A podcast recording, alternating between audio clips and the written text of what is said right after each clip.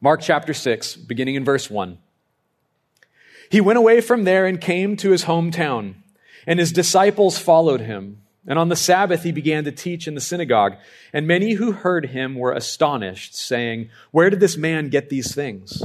What is the wisdom given to him? How are such mighty works done by his hands? Is not this the carpenter, the son of Mary, and brother of James and Joseph and Judas and Simon? And are not his sisters here with us? And they took offense at him. And Jesus said to them, A prophet is not without honor except in his hometown and among his relatives and in his own household. And he could do no mighty work there, except that he laid his hands on a few sick people and healed them. And he marveled because of their unbelief. And he went about among the villages teaching. And he called the twelve and began to send them out two by two and gave them authority over the unclean spirits. He charged them to take nothing for their journey except a staff, no bread, no bag, no money in their belts, but to wear sandals and not put on two tunics. And he said to them, Whenever you enter a house, stay there until you depart from there. And if any place will not receive you, and they will not listen to you, when you leave, shake off the dust that is on your feet as a testimony against them. So they went out and proclaimed that people should repent. And they cast out many demons and anointed with oil many who were sick and healed them. King Herod heard of it, for Jesus' name had become known. Some said John the Baptist had been raised from the dead. That is why these miracle, uh, miraculous powers are at work in him. But others said he is Elijah, and others said he is a prophet, like one of the prophets of old. But when Herod heard of it, he said, John, whom I beheaded, has been raised. For it was Herod who had sent and seized John and bound him in prison for the sake of Herodias, his brother Philip's wife, because he had married her. For John had been saying to Herod, It is not lawful for you to have your brother's wife. And Herodias had a grudge against him and wanted to put him to death, but she could not, for Herod feared John, knowing that he was a righteous and holy man and kept him safe.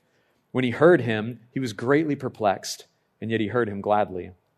But an opportunity came when Herod, on his birthday, gave a banquet for his nobles and military commanders and the leading men of Galilee. For when Herodias' daughter came in and danced, she pleased Herod and his guests. And the king said to the girl, Ask me for whatever you wish, and I will give it to you. And he vowed to her, Whatever you ask me, I will give you up to half of my kingdom. And she went out and said to her mother, For what should I ask? And she said, The head of John the Baptist. And she came in immediately with haste to the king and asked, saying, I want you to give me at once the head of John the Baptist on a platter. And the king was exceedingly sorry, but because of his oaths and his guests, he did not want to break his word to her. And immediately the king sent an executioner with orders to bring John's head.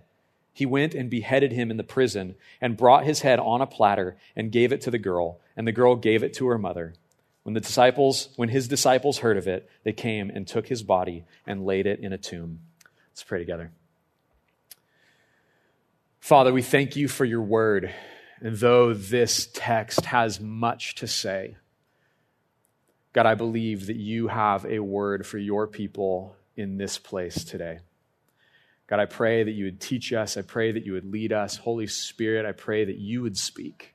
God, that you would speak through the text that you would speak to our hearts, God, and that you would remind us of what, God, you have done so that we could be accepted and approved, so that we could belong with you. God, lead this time. We ask it in Jesus' name. Amen. Well, in a recent study, a recent survey of phobias, it was found that the fear most commonly shared in America, more than spiders, more than snakes or ghosts or needles or the zombie apocalypse, the thing that most Americans share, the things that most Americans fear is actually public speaking. Public speaking is the number one phobia in America. And so sheer statistics would say that some of you are terrified of public speaking. Many of you would agree. Now, personally, I have this crazy fear every time I get up in front of you all that I am going to pass out. I have never passed out in my life.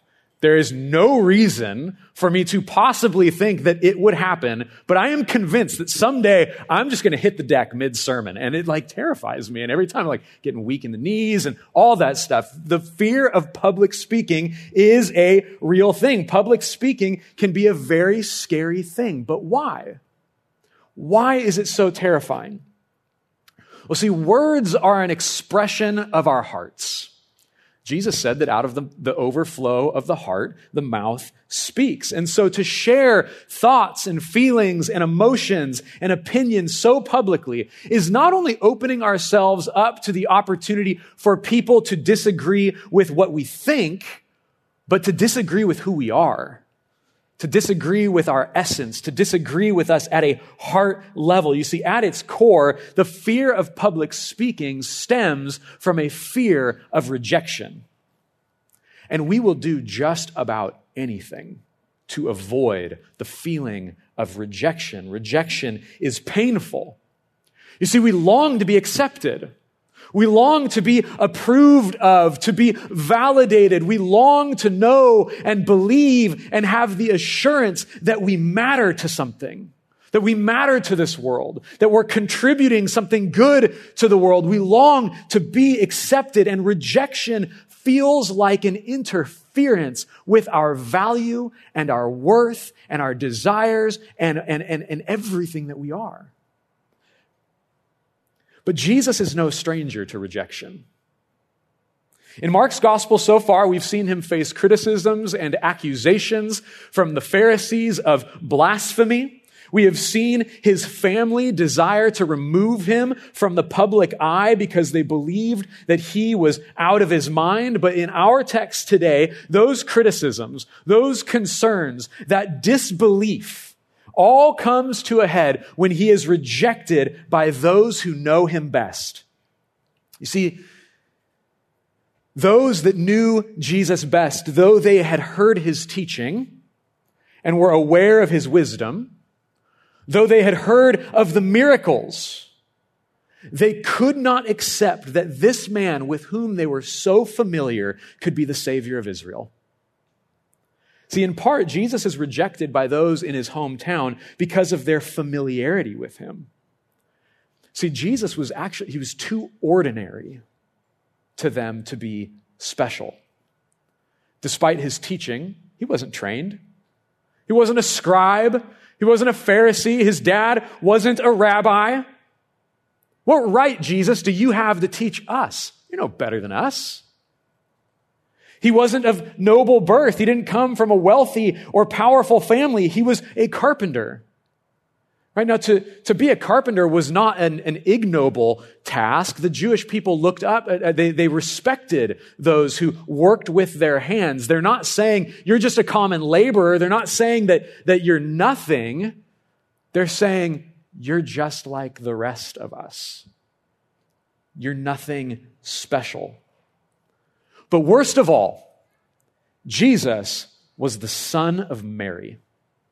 Now, this might sound innocuous, but it's not. This is an absolute slam. They are dissing Jesus. A man was known by his father's name, even if his father was dead. By calling Jesus Mary's son, they are hearkening back to the rumors that they have heard of his illegitimacy. See, Mary was a virgin when she conceived Jesus. And so they had heard of the rumors. They had heard of her promiscuity. They had heard the rumors and maybe even the preposterous claim that she was a virgin when he was born. By calling him the son of Mary, they're calling him illegitimate. And so through his ministry, the people who encountered Jesus would continue to ask, what kind of man is this? What kind of man has this authority? What kind of man forgives sins? What kind of man can calm the wind and the waves? What kind of man is this? But in Nazareth, they knew exactly the kind of man Jesus was. And they could not wrap their minds around the fact that the son of Mary was the son of God. It's been said that familiarity breeds contempt.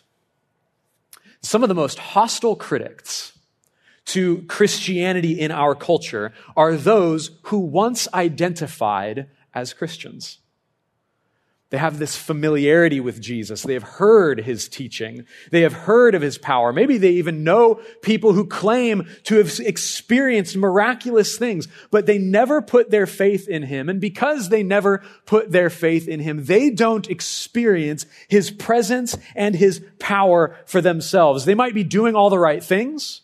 They might be in all the right places on Sunday mornings and singing all the right songs and affirming all of the right intellectual propositions. They might be doing all the right things, but they have not actually entrusted themselves to him. And so when the teachings of Jesus begin to conflict with the values in our culture or the identity of Jesus and his divine claim on our lives begins to conflict with our desire for autonomy, we have a choice to make. You have a choice to make to either risk being rejected by the world or to reject Jesus. See, the people in Nazareth knew him. They'd grown up with him. They had seen their children play with him as a child, and they knew that he was just like anybody else, and so they rejected him. And so, because of their lack of faith, they didn't experience his power. And so, for you and I, in this place today, we have to be very careful. We have to beware of familiarity with Jesus apart from intimacy with Jesus, familiarity apart from faith. See, you can know everything there is to know about the chair that you're sitting in right now. You can know the make, the model, the serial number, the materials, all of that stuff. You can know that. But until you actually sit down, you're still standing on your own. In the same way, you can know everything there is to know about Jesus. You can cite chapter and verse. You can memorize scripture. You can know all of the things that have ever been said about Jesus through, through the, the, the history of Christendom. But until you actually put your faith in Him, you will stand before God on your own. Until you actually put your faith in Him, you are still standing. Without faith, we can't experience the power of Jesus. Without faith, we can't experience his presence and his power. We can't experience the healing that he longs to bring. He does not force himself on anyone. Jesus is a king, but he's not a tyrant. He wants you to experience his power. He wants you to experience his love. He wants you to experience his presence not only to know that he is good, but to taste and see, as the scriptures say, that the Lord is good. The fact is, many of us waffle between familiarity and faith. In certain moments of our lives, we know intellectually, we have this familiarity with Jesus. I know about Jesus, but we're not putting our trust in him. And at times, we find ourselves believing and trusting in ways that we didn't know possible. And we go back and forth and we find ourselves waffling. But we need to pursue a persistent trust and, and not just a familiarity, but a faith and intimacy with Jesus. Many of us, though familiar with Jesus, like the Nazarenes, will possibly accept him as the Son of Man, but will reject him as the Son of God. Now, why in the world would Mark include so many examples of rejection in what he calls the gospel of Jesus Christ, the Son of God? If Mark wants people to accept Jesus, if Mark wants people to accept his gospel, if Mark wants people to believe, wouldn't he just include stories of people after person after person accepting Jesus and experiencing his power? Wouldn't he want to hide the examples of those who knew Jesus who were rejecting him? The scene in Nazareth is actually scandalizing. Why does Mark spend so much time painting these pictures of rejection? You see, Mark is a smart guy. And he knows that all of us, everyone who chooses to follow Jesus, is going to experience rejection. Every single person who follows Jesus will experience rejection at some point because of Jesus. Jesus said, A servant is not greater than his master. If he was rejected, then so will we be. And so in our text, we see not only that there is pain in rejection, we see not only just Jesus being rejected, but we are given preparation for rejection. See, among the instructions for the missionary journeys the disciples are about to embark on, Jesus prepares them for, uh, to, to, to he, he, not only gives them what to bring and, and what not to bring, he prepares them for rejection. He says to travel light. And so depend on God for provision. He says that if someone is to welcome you into their home, stay in that home. Don't, don't leave that home, but stay in that home. You see, there was a temptation and, uh, and, and a history of the Pharisees and other itinerant preachers during that time. They would trade up.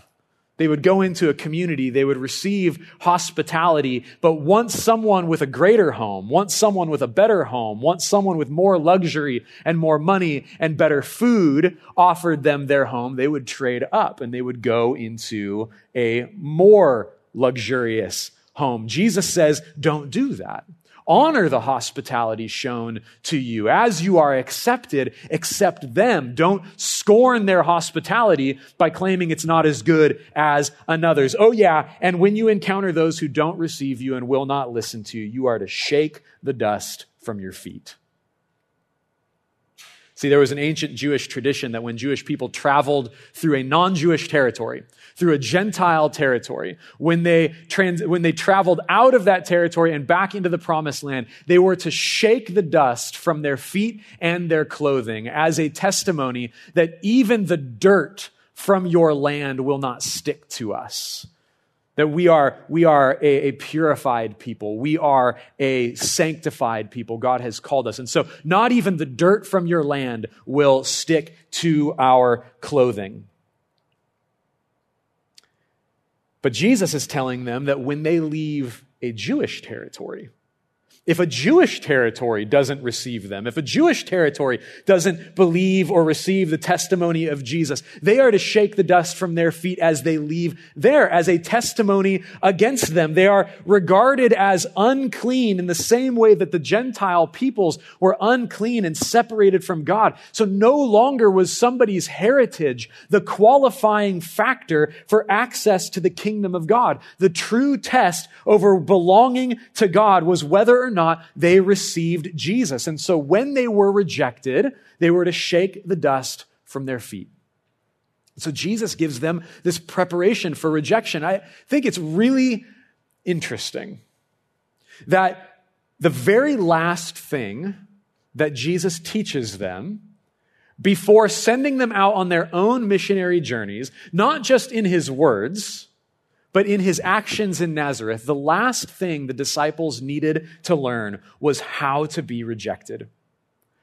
You see, they had been following Jesus and seen everything. They had heard him teach countless times. They'd probably memorized many of his messages and they watched him heal and cast out demons. And now Jesus was giving them the authority to do the same. They had seen him respond to the criticism of the Pharisees, but here he teaches them how to deal with rejection. Jesus warns them that there will be people who do not accept them. How much do we need to learn that lesson as the people of God today? There will be people in this world who refuse to accept you. And this is one of the most difficult lessons for the people of God to learn. If you are following Jesus, then like Jesus, you will suffer rejection. It's a fact. The world hated him. How much more will they hate you? The world killed him. How much more will the world reject us. Now, when we hear about the rejection that we will encounter as believers, we can make two errors. The first one is to cower from the opportunities to share about Jesus for fear of that rejection. We know if I share, I'll be rejected. I don't want to be rejected. We even justify it by saying like, I'll share with them someday when they've already approved of me as an individual. I do this all the time. People ask, what do you do? And I think of every reason to not say I'm a pastor. because they already judge me. They already know I, I got you figured out, right? So can I say that I work for a nonprofit organization or I'm a teacher uh, or something like that? No, you know, I can't, I can't do that, right? But so, so we, we, we make excuses to, to not be, I'm going to share with Jesus with them later. Once they finally love me as a friend, once they know that I'm like a good guy and I'm not like those other people that they've rejected, then I'll tell them about Jesus. We justify this. We do this all the time. We cower from the opportunity to share about Jesus for fear of rejection. And this is especially true when sharing with people that mean the most to us. Because the greater the love, the greater the relationship, the more pain there is in rejection. The second mistake that we can make is because of this assurance of rejection, we use it as an excuse to be jerks and to be insensitive, to lack compassion in our proclamation of the gospel. The gospel is offensive, but if we are not loving, if we are not compassionate in our presentations of Jesus, then it is not the gospel that is offensive. It's you. You're offensive. And we go, you know, just persecution for following you. No, you're just mean. We can't use it as an excuse to just like, eh, you know, it's because you don't love Jesus and just be mean about it. Now, some people will point to the harsh words that Jesus has for the Pharisees, right? And they'll say, Jesus rebuked the Pharisees. Jesus had harsh words for people. Jesus was kind of like, I mean, he's, some of the stuff he said was kind of mean. But it's true, he reserves his strongest words for the religious leaders who are leading people astray. So if I, one of your pastors, begins living in hypocrisy, and abusing the church for my own gain, then you have every right to rebuke me the way Jesus rebukes the Pharisees. You have my permission. Hold me accountable to this. If I start living in hypocrisy and like embezzling from the church and stuff like that, please rebuke me. Jesus reserves strong words for the Pharisees. But for those who didn't know better, he, he lays out a banquet table for them. He, he's, he's a friend of tax collectors and sinners. They loved him because he was gracious. They loved him because he was kind. They loved him because he was gentle. They loved him because he loved them. And still, even with the most compassionate proclamation, people will still reject those who are following Jesus. And this is hard because we want to believe that if God is real, and if God has called us to share the good news of Jesus, then everyone will believe it. Right? God wants everyone to be saved. And so if God is real, He's called me to this, then I'm going to share, then they're going to accept me. They're going to accept God and they're going to accept me and all this stuff. But remember, we've been talking about this church over the last several weeks that, that the kingdom of this world has been invaded by the kingdom of God. The kingdom of this world loves darkness. And the kingdom of God is bringing light. So we shouldn't be surprised when the kingdom of this world hides in the shadows and tries to keep us out. Throughout the scriptures, the prophets were rejected for speaking the word of God because the people didn't want to repent. Jesus was rejected for teaching about the kingdom of God that had come in him despite the authority and the power that was at work in him. And the disciples will be rejected for the message of repentance despite the authority and the power of Jesus that he has delegated to them. The only way we can accept this, the only way we can accept this and move forward without fear of rejection, cowering from proclaiming the gospel, or without uh, uh, being insensitive in our proclamation of the gospel in every opportunity, is to not only embrace the rejection that we will receive, but to rest in the approval of God. See, this is why Mark flashes back to the arrest and death of John the Baptist. It's a case study in rejection and an example of the power of approval. The stories of all that Jesus and his disciples were doing reaches King Herod. And when he hears it, he has a, a, a, reaction from his guilty conscience. See, he remembers what he has done to John. He remembers what he did to John. And so he, he believes that John the Baptist, who he has beheaded, has been raised from the dead. Now, Mark uh, told us back in chapter 1, verse 14, that John was arrested, but he never got into the details. And so here he tells the story. You see, King Herod had married his brother's wife, Herodias. I don't know why people back in the day didn't have creative names. Herod married Herodias. It's just weird. So Herod marries his brother Philip's wife, Herodias, and John the Baptist is not about it. So John calls him out. And for this reason, Herodias hated John and wanted him dead. But Herod feared and respected John because he believed that he was a prophet. He believed that he was holy and righteous and didn't want anything, any harm to come to him. So rather than kill him, he just puts him away, shuts him up in prison so that he can go and listen to him when he wants to listen to him, but he doesn't have to actually do anything that he says. And so one day he throws a party for himself on his birthday and invites all of the most important people in his kingdom. And this party gets out of hand. This is a full on Greco Roman rager. Okay. Everyone's drinking. It gets a little freaky when his niece slash stepdaughter comes in and dances for them, whose, whose mom is not in the room. She has to leave to go to, it's weird, right? And so, so pleased, Herod says, up to half of my kingdom I will give you. I'll give you anything you ask. And so she goes to her mom and goes, what should I ask for? And Herodias goes, I know exactly what you should ask for. Because I know Herod, and I know that he's going to want to impress everyone in that room. I know that he wants their approval. And so he'll do anything that you ask. He will. So go and ask for the head of John the Baptist on a platter. And so the girl goes back in and she says, I want the head of John the Baptist. And Herod is faced with a choice to do what he knows is right and rescue John, or to keep him safe as he had been doing, albeit in a self serving manner. He has the choice to, to uh, pursue the approval of his powerful guests or to pursue the approval of God. He has to choose between the approval of man and the approval of God, and he chooses his guests, and he has John executed. This is the power that the desire for approval has over you. This is the desire, this is the power that the desire for approval has over us. In seeking the approval of the world, you will be conformed to this world. And in seeking the approval of God, though rejected by the world, you will be conformed to the character of God.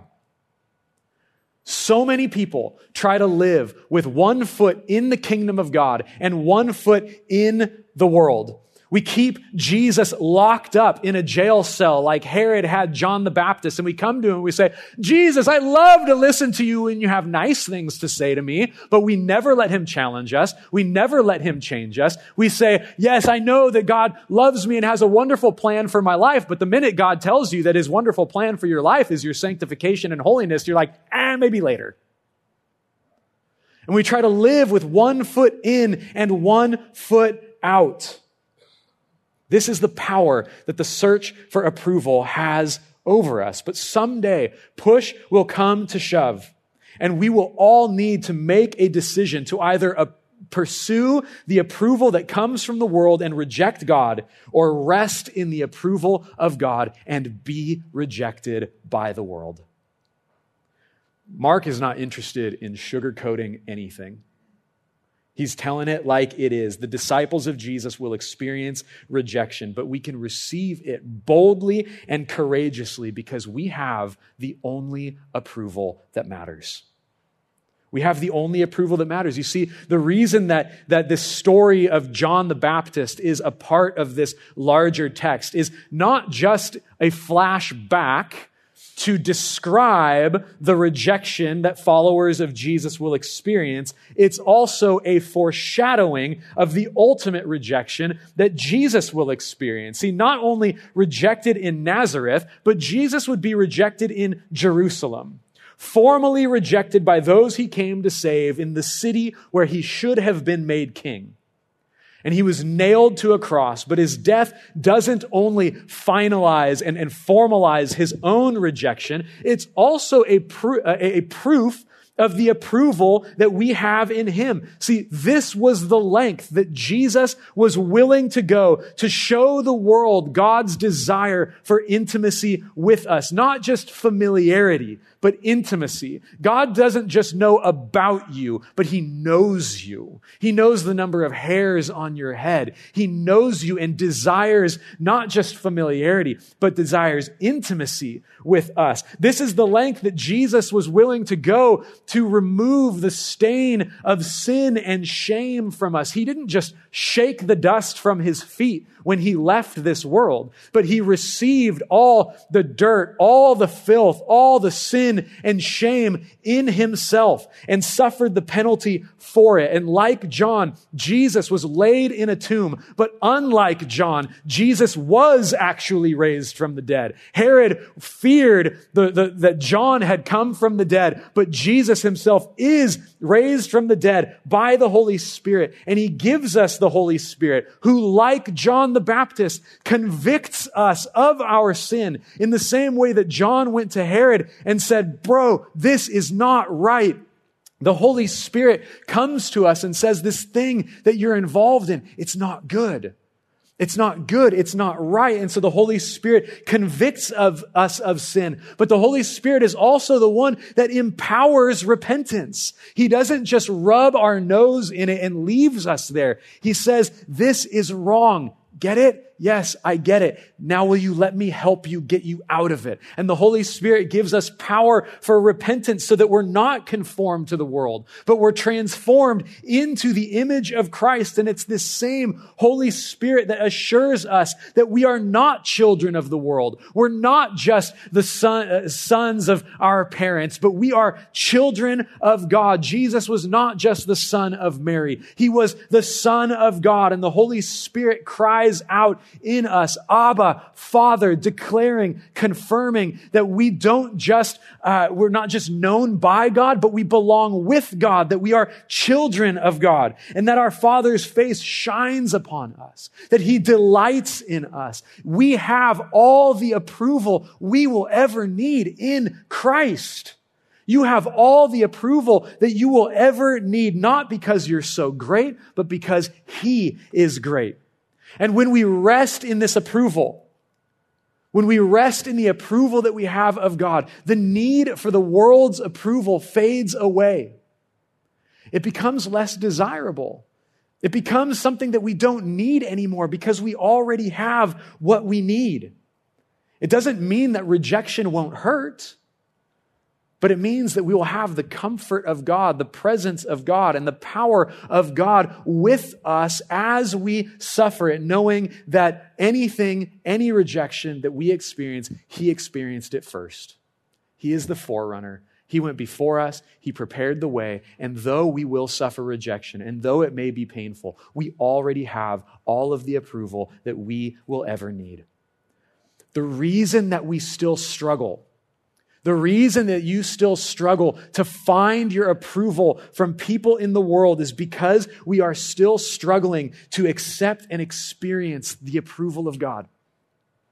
The reason that people are struggling and, and desiring to find the approval of people from the opposite sex through promiscuity is because they are not resting and trusting in the approval that we have from God. The reason that we are tempted to lie and cover up sin is because we are still trying to find our approval in the world, still trying to approve of ourselves even, when we already have all the approval we will ever need in God. The reason people are tempted into shady business decisions is to find the approval through either prosperity and finances or to get the approval of their boss, their employers, but they already have all the approval in Christ we will ever need. The reason we still long for the approval of the world is because even as Christians, even knowing all of these things to be true, even having familiarity with the approval of God, we are still not putting our faith in that and trusting in that and believing that God's approval is real approval. God's acceptance of you is real acceptance. It's not some fanciful thought. The king of the universe, the creator, the maker of heaven and earth has looked at you and because of your faith in Jesus says, this is my beloved son, my beloved daughter in whom I am well pleased. God doesn't just say, eh, I'll take you. He says, I delight in you. I am pleased in you. As we read in our call to worship, Zephaniah 3, that he exults over you with loud singing. Think of a father in his joy singing over his children. That is the approval that you have in God through Christ. Can, can I get amens? You're allowed to talk to me in this time. You have all the approval that you will ever need in Jesus. Whose approval do you need? When you have the approval of the one who knows you fully and loves you perfectly. The things that we try to hide from the people in our lives so that they don't disapprove of us, God knows, and He loves you perfectly. He never stops loving you because of those things. He knows you completely. He knows you better than you know yourself which means all of the ugliness, and he sings over you. You have the approval that you need in him. You don't need to go up and clean up your life in order for him to accept you. If you're here today and you're wondering whether or not you will be accepted by God, if you're wondering whether or not you will be accepted by the church, if you are wondering whether or not you will be accepted in this community, and you're thinking, oh, you know what? Gosh, I really got to clean this thing up, and then, then I think I'll be accepted. No. You don't have to do a thing. Just trust that his approval is real approval, that his acceptance is real acceptance, that his song over you is true. You just have to believe that in Christ, because of what he has done to forgive you of your sins, you can be approved of by God. If you are here today and you are wondering if this one thing in your life is going to separate you from actually experiencing approval it will not. And right now, I know the enemy is lying to you. He's saying that I don't know you. I don't know you. I'm saying that I don't know what the sin is. I don't. But Jesus does, and his word is true, and it's not going to stop him from accepting you. The length that he was willing to go to bring you into the kingdom, to bring you into his family, to bring you into his home was death on a cross. And that applies to you and applies to everyone else in this room. You are no different. Your sin will not separate you from the love of God that is in Christ Jesus if you put your faith in him. His righteousness is your righteousness, and your sin is forgiven. Many of us will still hear this and will still respond by trying to earn God's approval. And you can't earn it. It cannot be earned. It is a gift of His grace. It is received by believing it and trusting it. And many will respond by trying to earn his approval, and many will respond, like Nazareth, by rejecting Jesus, and they will not experience his power. But those who believe will experience healing. I think it's really funny, this line in the gospel where he says, Jesus could do no mighty work there, except he laid his hands on a few people and healed them. Right? Like, in what world is laying your hands on people and healing them not a mighty work? He's contrasting. He's saying, look, they didn't reject him, but there are people who did, who did accept him. And those people received their healing. Wherever you are today, you know people out there, maybe even people here, will walk away and reject this and not experience his healing. But if you put your trust in him, if you put your faith in him, you will experience his power. You will experience his healing. You will experience the power of his approval. What else could we possibly attain by catering to the world's expectations of us? We've got nothing to gain from this world. You don't need the world's approval. You don't need anyone else's approval. If you've put your trust in Jesus today, you have the only approval that matters. And we can be confident in that because Jesus has raised from the dead.